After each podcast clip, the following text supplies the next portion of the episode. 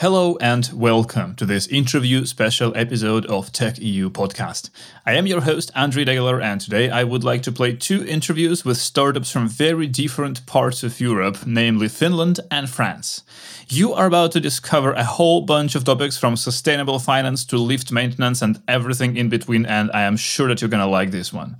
So the first conversation today is with Jade Francine, the co-founder and COO of WeMaintain. I'm Jade. I'm the COO and co-founder of WeMaintain.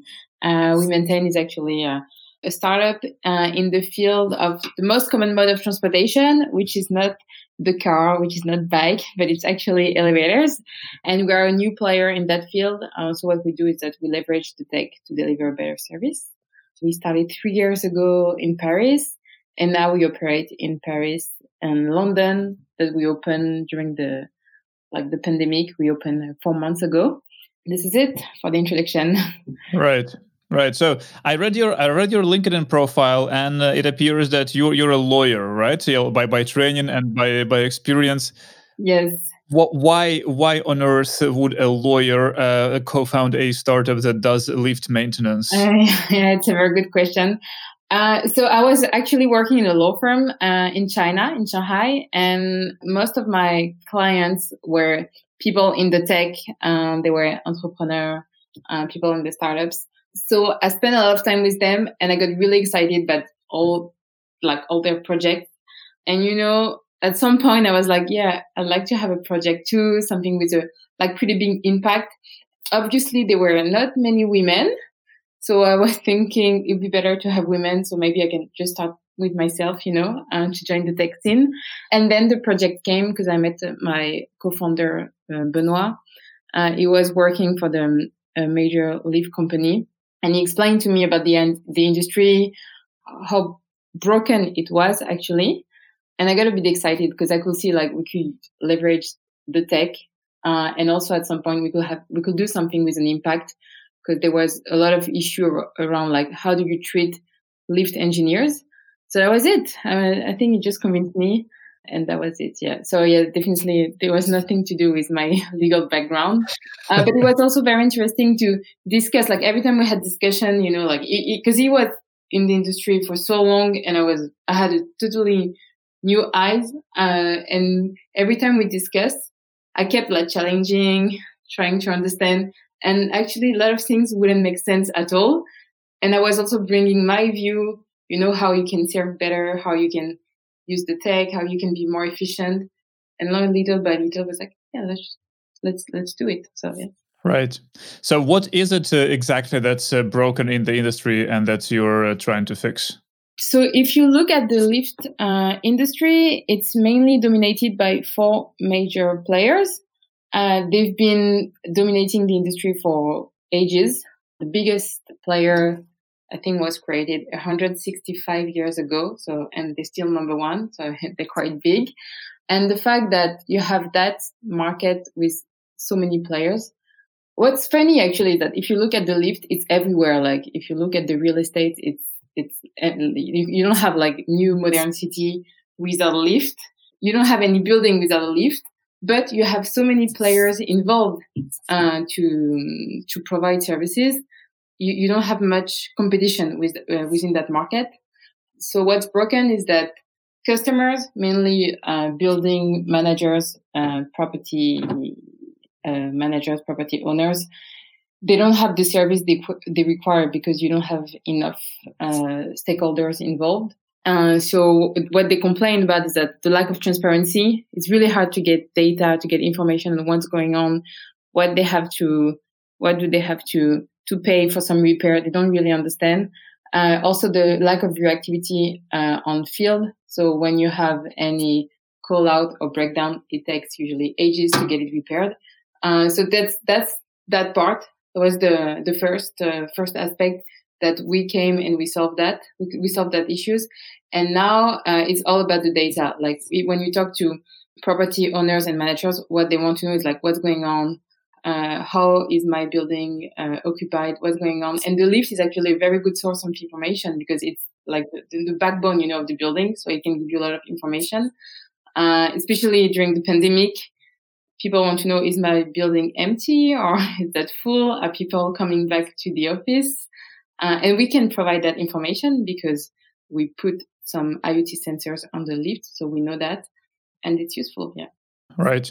So, and I'm still trying to figure it out. How exactly did you fix the issues that the industry had? What's the offering like? Yeah, sure. Okay, so the main offering is actually maintenance services. So you have to know that all the lifts everywhere in the world, they need a maintenance contract. So it's pretty basic. And in that contract, you need preventive maintenance. So it means you need a lift engineer going on site. He can do some repair. He can do some maintenance. And what happened in the industry is that most of lift engineers, they have too many units to maintain. So they don't really have time to do their job properly. Also, they don't have the digital tools to send information to the customers. So when lift engineers goes on site, they're always in a hurry. It's hard for them to send the proper information to the right person. So what we decide to do is that we give less unit to the lift engineers. They are financially incentivized to do the job. And also every time they go on site, they have the app. And that from that app, they can send real-time information, real-time photo, comments. They have all the history on what happened on the lift. So it's really like a tailor-made service for the customer. So that's the basic, it's just maintenance services. But the way we improve that service is also thanks to the tech, thanks to the IoT. So we place IoT sensor on the lift. It can give a lot of information to the customers on what's happening in the building. As I told you, like what's about the traffic? Is the building full, empty? Is the equipment too much used? So then you will have to prepare for some CapEx, so it's all about that. So what we do is that we improve the service thanks to all that data that are sent to the customers. And it makes sense because today, as I told you, as the industry is a bit broken, they have really no information what's going on. But the lift is actually critical. They really need to know what's going on because it's expensive. It's a $35 billion market. So it's a huge market, but with a very low quality service. So they expect that, like service on site and the data. Right. So you are a lift maintenance company that is doing things better than the old traditional companies. What do you mean when you say that you incentivize the lift engineers to do the job? I mean, they are incentivized in any way, right? Because they get their salaries and stuff like that? Not exactly, actually. In most lift companies, whether or not the lift engineer does his job properly, he doesn't get like any bonus. So they're not really strongly, motivated by the job they do because it doesn't have any financial impact on what they receive. So also in the industry, you have like very, very high margin, like double number margins, like around 40% in the maintenance. But the lift engineers don't get such financial reward. So you have like this pretty strong resentment. I have to... Yes, that's the case. So the fact that they get the value of what they create, it's a very strong motivation from them. They have the time, they have the right tools, they also have the value of the job they create, of what they do. It really changed the mindset. Right. Well, now I have to say that the industry itself does not really sound like one that would be very open to sort of disruption and new approaches. How hard is it to work in this industry for you? Good question. I mean, it is hard because you have, it's regulated industry, so you need to understand all the regulation. That's why Benoit, my co-founder, is also from the industry. You need to have the right lift engineers. And then you need to have a very strong tech to be able to convince customers. So that's the hard part. But then on the other side, like all the customers everywhere in the world, they have the same issues, mainly, as I told you, lack of transparency, lack of reactivity. So once you have a good offer, you can just deploy. And I think it's what we're doing right now. And what's interesting also is that in the real estate, you have very big players like key real estate players, and they have buildings everywhere. And once they like your service, you can just expand, and it's what happened. Actually, we were working in Paris with some real estate people and they said, oh, we like what we do. Why don't you come to London? Because we have the same issues with our lift in London. So that's what we did. Right. And yeah, it's a bit of an odd timing that you've chosen to launch in London. I suppose there is not much of a demand for commercial real estate anywhere right now with lockdown. So why did you decide to go ahead with it at all? So we always had that idea that one day, like WeMaintain will go international, because we are three co-founders and the three of us, we used to work abroad. So we like saying that WeMaintain is not a French company. So from the very beginning, we plan everything to make sure that one day we can just open a new city abroad. Of course, the pandemic came and we discussed like which city, when, why.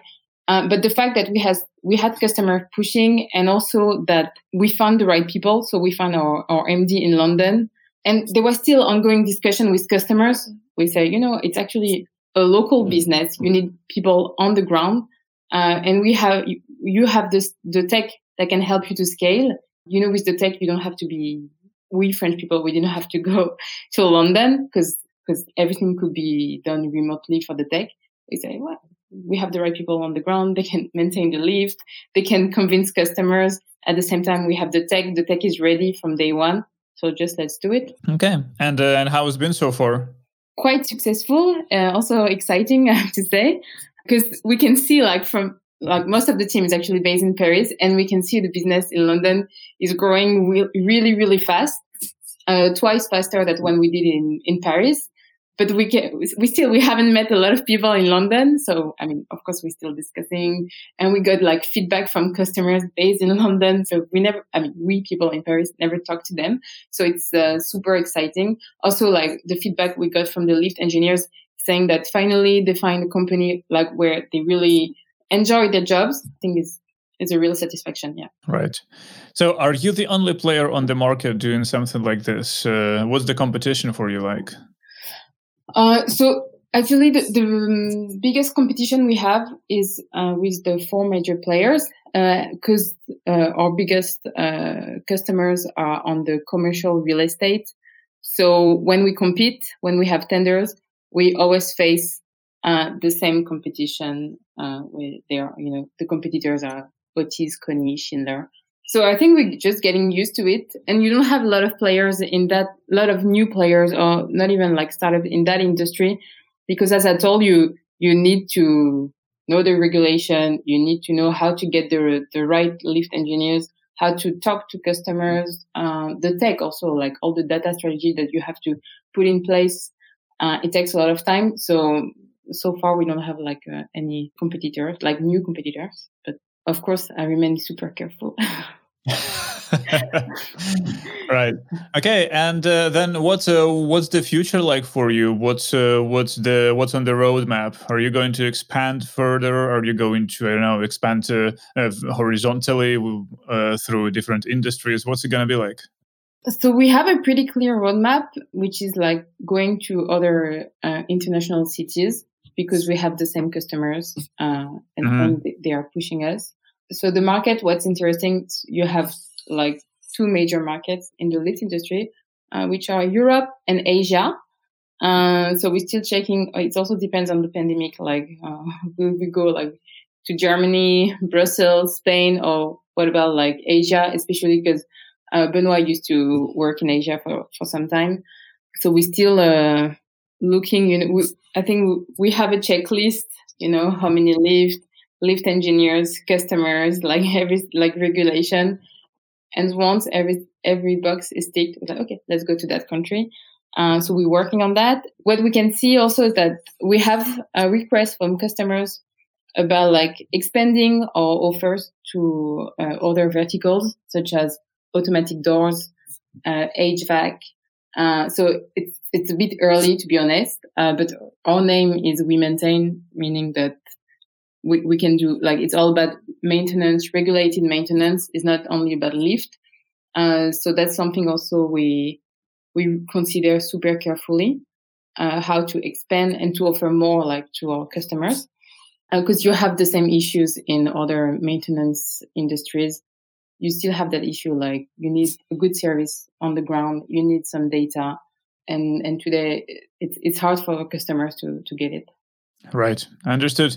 Jade, thank you so much for answering the questions. Thanks a lot for joining today, and good luck. Good luck with WeMaintain. Thank you. Thanks a lot. And the second interview that I would like to share with you today is with Matti Rönkö, the founder and CEO at a company called Cooler Future. My name is Matti Rönkö. I am the founder and CEO of a company called Cooler Future. And my background comes from, I guess, startup and growth company industry. So I used to be a CEO of an e-commerce technology company called Nosto Solutions before. And before that, I used to work for the different Rocket Internet ventures and actually worked 5 years for the different companies started by the Samwer Brothers. And I studied economics, but then through a couple of twists and turns, ended up in a startup growth company industry. And I guess I'm somewhat back to my roots now, finally, with Cooler Future. I always like to say that I'm not good at anything, but I guess as a company builder, you need to be able to do a little bit of everything. So I guess I'm kind of specialized in building teams and companies across the globe. Well, this is certainly a specialization that's in demand right now. I hope so. So what is Cooler Future then? What is it that you're trying to achieve there?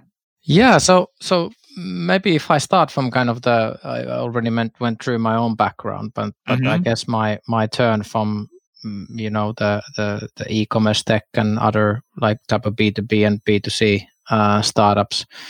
I've been, like I said, I've been building companies across the globe, and I've been flying a lot around the world and so on. And definitely, I'm not proud of my carbon footprint from some of the recent years, and especially in the last year, I started thinking a lot about the environment and climate change. And I guess being a Finn, you know, environmental matters are kind of close to our heart and nature in general. And then started thinking about the values and so on, and how could I contribute into something better. Through a couple of twists and turns, then ended up actually quitting my previous job and wanting to do something on this space. And then took some time off, and then we started speaking with the former colleague of mine on this idea around Cooler Future, and that's kind of where it all started. And our thinking really starts from, like, what can individuals do to stop climate change? Like, what can you and me actually do? And like everyone, we went through the usual suspects of what we can do, like, which is more consumption-related items. You know, buy less stuff, change our diet, fly less, drive less, all of these things that make complete sense. But then we thought, okay, what if we want to do something more? What is out there? And then we talked about voting, which, you know, I guess governments have had quite a long time already to solve this climate change matter. Then we talked about activism in different formats and realized that that's not maybe for everyone. But then we ended up talking about the footprint and impact of money. And we realized a couple of things. So we realized, first of all, that I think this is clear to you, but the general understanding of personal finance and investing and saving within, you know, for example, the European population in general is quite low. Then when it comes to the kind of positive impact of finance or impact on climate change, for that matter, when you are a retail investor, so to say, so you want to invest some tens or hundreds of euros or save per month, for example, you have very limited selection of actual impact products where that quantify the impact and not just have a green label on them.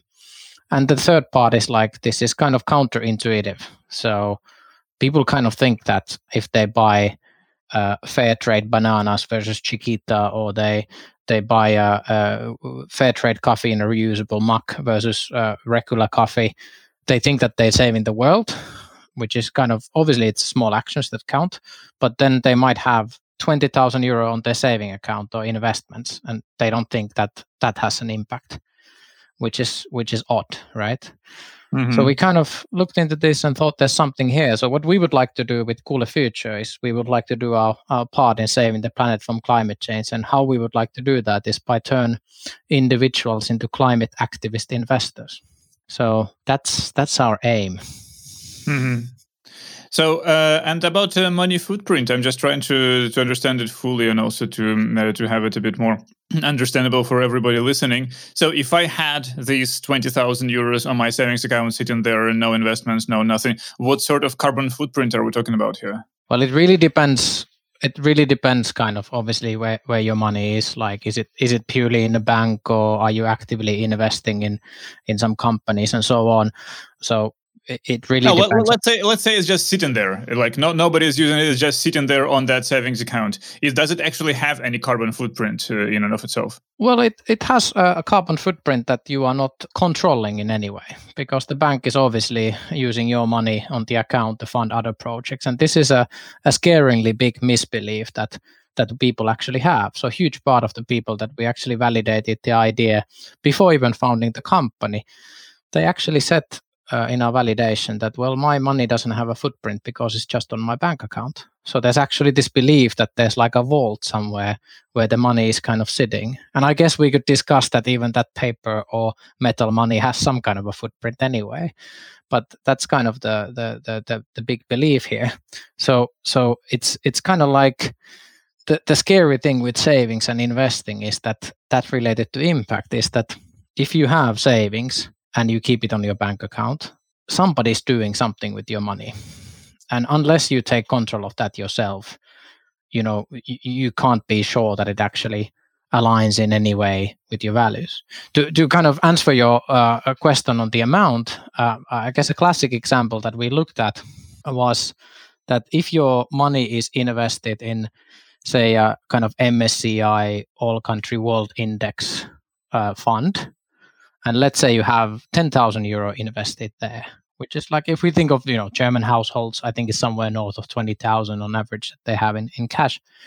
And the footprint of that money is 1.8 tons per year. Now, if you switch from an average European gasoline-powered car to an electric car, the impact of that is 1.3 tons. Or if you avoid one transatlantic flights, depending on, of course, calculation model, it's 0.9 tons. So actually, the money has a pretty big impact on your footprint. Right. Okay. This is clear, and this is really interesting. And so we come to Cooler Future. So what is it actually doing? What's the product like? Yeah. So like I mentioned, we want to save the planet by turning people into climate activist investors. And how we want to do that? So we're kind of doing three things. So we are actually in the process of setting up our own first investment fund. It mm-hmm. will be a climate impact first fund where we will invest in different asset classes, both equity and green bond instruments as well. And we kind of try to go on to beyond the traditional ESG exclusion criteria that exists in the market by really finding the kind of companies that take climate change seriously. And to be more precise, we want to put a third metric with our fund next to risk and return, which is the climate impact. And the first metric that we want to use is going to be the reduction on the emissions that these different assets actually generate. So we are looking across most of the industries. Of course, we exclude some industries, I guess, like purely fossil fuel industries and so on. Doesn't make much sense in this type of a fund. But we're trying to find across all industries the companies who take climate change seriously and they have already some track in reducing their carbon footprint through different means, and they have validated forward-looking plans for reducing their emissions. And therefore, we can actually quantify somehow these actions that companies are doing, because we believe what's kind of missing from sustainable finance currently and the products in the market is the metric, right? So there's that fund that we are building up currently. It's not finalized yet. Secondly, we provide obviously the technology to enable anyone to invest. So we are building an application that enables people to start investing in one go, including all obviously the all regulatory requirements in terms of KYC and so on. And then apart from actually to start investing, we want to provide people the opportunity to not only follow the financial performance of their investment, but also the impact or the carbon reduction that is generated through the companies in our investment fund. And then the third part is kind of what you see already now on our website and social media channels and so on, where we try to educate. So I think what came clear early on in our discussion already, that there's definitely education needed on this topic. So we're trying to kind of create understandable form of content and information and like a community that helps people with starting off the climate impact investing. So that's what we're going to do. Right, and when this launches, which markets, geographic markets, are you going to be active on? We are launching first in Germany, but we have built a setup where we can expand across Europe then in the coming years. But the first opening market will be the German market. Why Germany? Why not Finland? Well, I think the first easy answer is 5 million people versus 80 million people. So I think that's if we want to maximize the impact through this fund, the positive climate impact, then obviously Germany is interesting. So that's by far the biggest market and in Europe. And I think it's also quite. I think the atmosphere in Germany in terms of fintech and so on is very good currently, and across all parts of business. I think it's a good market currently for launching this type of a product. So obviously we could have been first in the Nordics as well, but specifically the market size is obviously quite interesting, and our leading goal is the CO2 equivalent reduction. So obviously the bigger masses we can get behind this, the bigger impact we can have overall, and then on kind of changing the market as well, because in the end what we would like to accomplish is that we could, this now sounds very arrogant for a small fintech startup, but like we would like to be able to drive a change in the financial industry to add that third quantified metric of climate impact into the equation of risk and return as well. We believe that someone is doing that, and hopefully it will be us. Right. And just out of curiosity, like on the technical level, how is it all going to look like? Are you actually going to like raise a fund from all these retail investors? How are you going to structure it? Yeah, so as mentioned, obviously the fund isn't live yet, so it's limited on what we can say in terms of the details of the fund at the moment. But it's a retail-focused fund, so we focus especially on building a product that it's easy for people to get access to, and we want to make it extremely transparent, because I think that's, apart from the quantified metrics, that's the other thing that is completely missing on the sustainable finance side currently. So it's a lot about just adding a green stamp into things that are not actually necessarily green. So we will have full transparency into our process, and also in terms of the contents of the fund as well. But of course, we have some interested family offices and high net worth individuals, and even some institutions who have already declared their interest on what we do. So obviously this fund is open for anyone. Right. And for the consumer facing part of the products of this investment app, do you see a lot of interest? Yeah, definitely. I think, well, if you look at the growth in sustainable finance and kind of impact investing overall, it has been quite big, and I think there's more and more conscious consumers out there. And I think through that, there's also more and more people who actually like set their values in front of their investment decisions as well. And the problem is that there isn't necessarily the easy access or the right products for this currently. So based on our research, which is obviously biased always, we of course believe that there is a market, but that can be seen in the even though we believe that the pure ESG investing alone isn't enough, we can see a huge increase in the ESG investment as well through households and retail investors. So the market is absolutely there.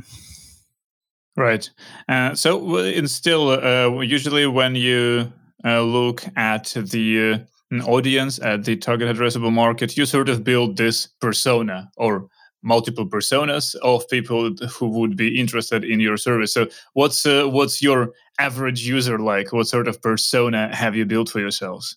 Yeah, no, that's a great question. So if we think of really the kind of first customer who we believe will be the first one to invest, we think that it's obviously a conscious individual, like I said, who's already making the climate conscious choices in their life and kind of wants to do more and has some spare income. It doesn't need to be a big amount. It could be 20 to 30 euros per month that they actually want to invest. They don't necessarily need to be, they can be, but they don't need to be experienced investor or follow the financial market on day-to-day basis, because our purpose is to create this transparent product that is easy to follow and kind of like we have also an experienced team managing the fund. So people shouldn't have to worry about it. And that's kind of the ideal customer that we're going for. I think the age range is quite big. It's anything from 20 plus to 50 or even beyond that. But having said that, I think outside of that, I think the interesting thing also with our product is that even for professional investors, or any smart investor who follows the market, climate change poses obviously a massive risk for anyone's portfolio.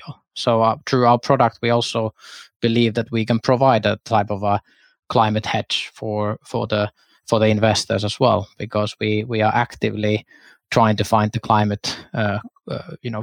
climate winners or the companies taking climate change seriously. So obviously, it is therefore interesting as a for the professional investor as well. And finally, I would like to see the situation where we could turn some of the climate change skeptics into our product as well, because I know this is maybe going to sound horrible, but there is people out there who think that climate change, what's in it for me?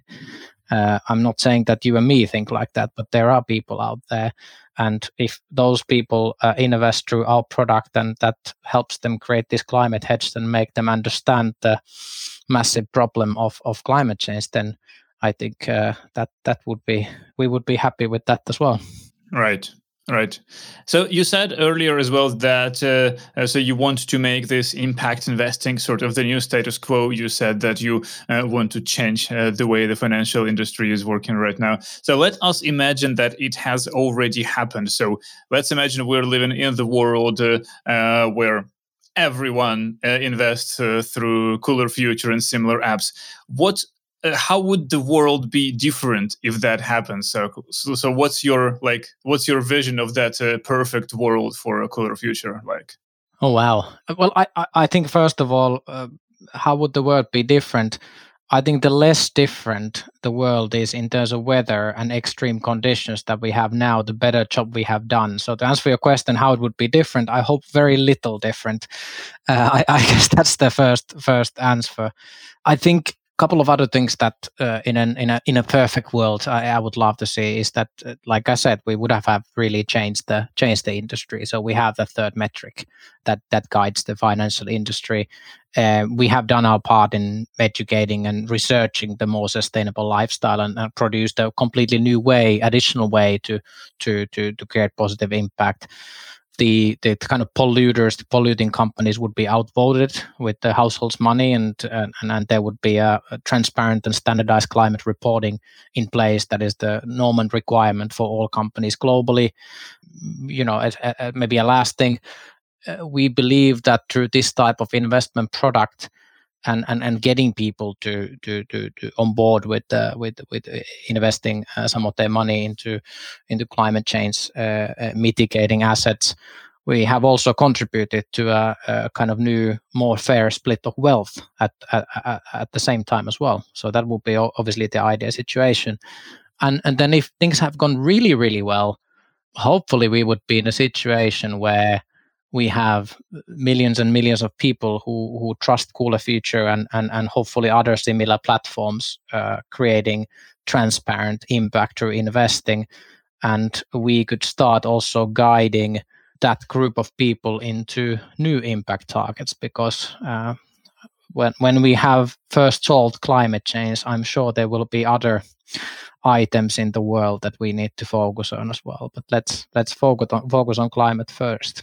All right. Yeah, that makes a lot of sense. Thank you. And so I also wanted to talk a little bit just about yourself and your own experience and your own sort of entrepreneurial journey, because it looks pretty interesting. So you've spent a bunch of quite some time in Germany working for Rocket and the companies that were founded there.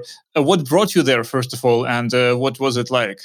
A pure coincidence. I guess this is the point where I should tell an amazing story. How I always wanted to be an entrepreneur, and my parents and my grandparents were entrepreneurs, and I always had these ideas. And unfortunately, I don't have that story.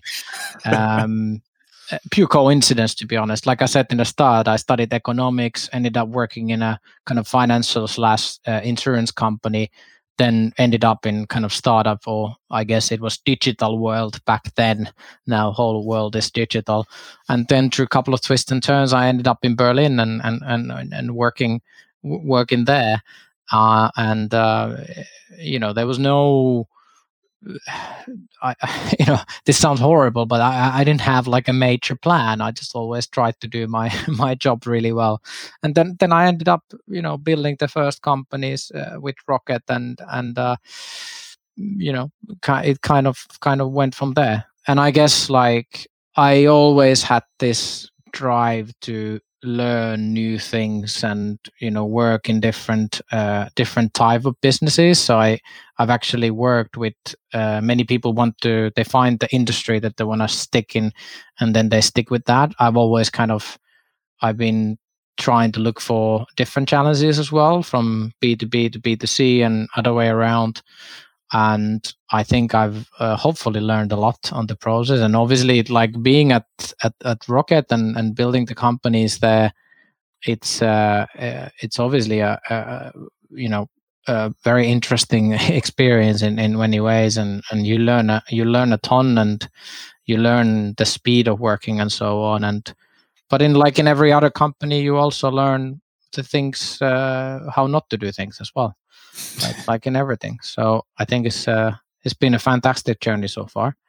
And then I don't know if it's getting middle-aged or whatever, but I guess it's the stronger and stronger look into personal values. And I was literally thinking, how could I drive more positive impact? And then I thought that, okay, maybe I have some skill in building companies by now. And when this idea came about, it was pretty straightforward to do, because I think that we need, for the big problems of the world, we need all kinds of skills. We need the scientists, we need the entrepreneurs, we need the activists, and we need all of these different people. And I hope that more and more entrepreneurs actually really look into the space and the companies and think of what they can do, because my original thought was that, well, I'm not good at anything, so how can I actually do something in this space? Because this is ruled by extremely smart people who have brilliant ideas and how they're gonna, who are like researchers and scientists and physicists and whatnot. And I'm not that.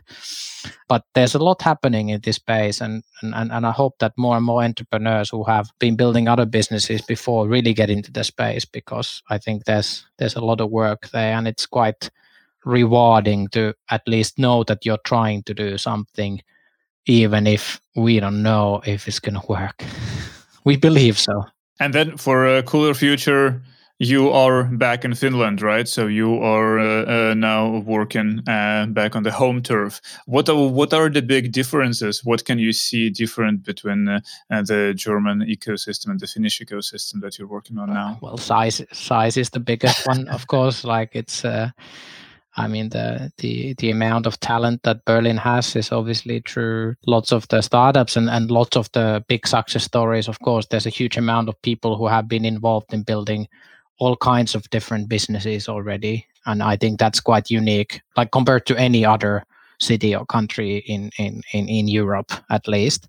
So I think that's probably the biggest difference. And yeah, I think in terms of like the focus as well, like in Finland, I think there's a lot of great technology and a lot of great technological ownership, but I don't know, it's the Finnish culture or what, but we are sometimes a bit too quiet about the great innovations that we have. And I think if we think of Germany, there's more history and especially in Berlin experience in then taking those companies and businesses into the market.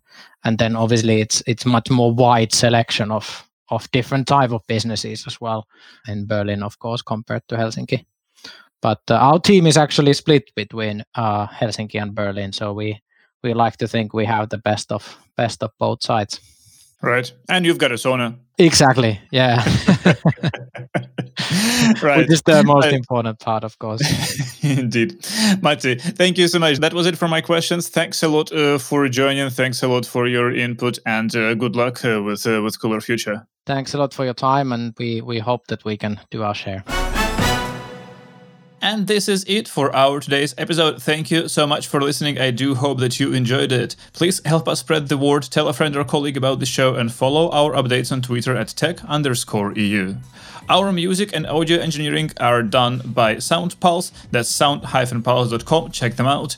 Please feel free to email us with any questions, suggestions, and opinions at podcast@tech.eu.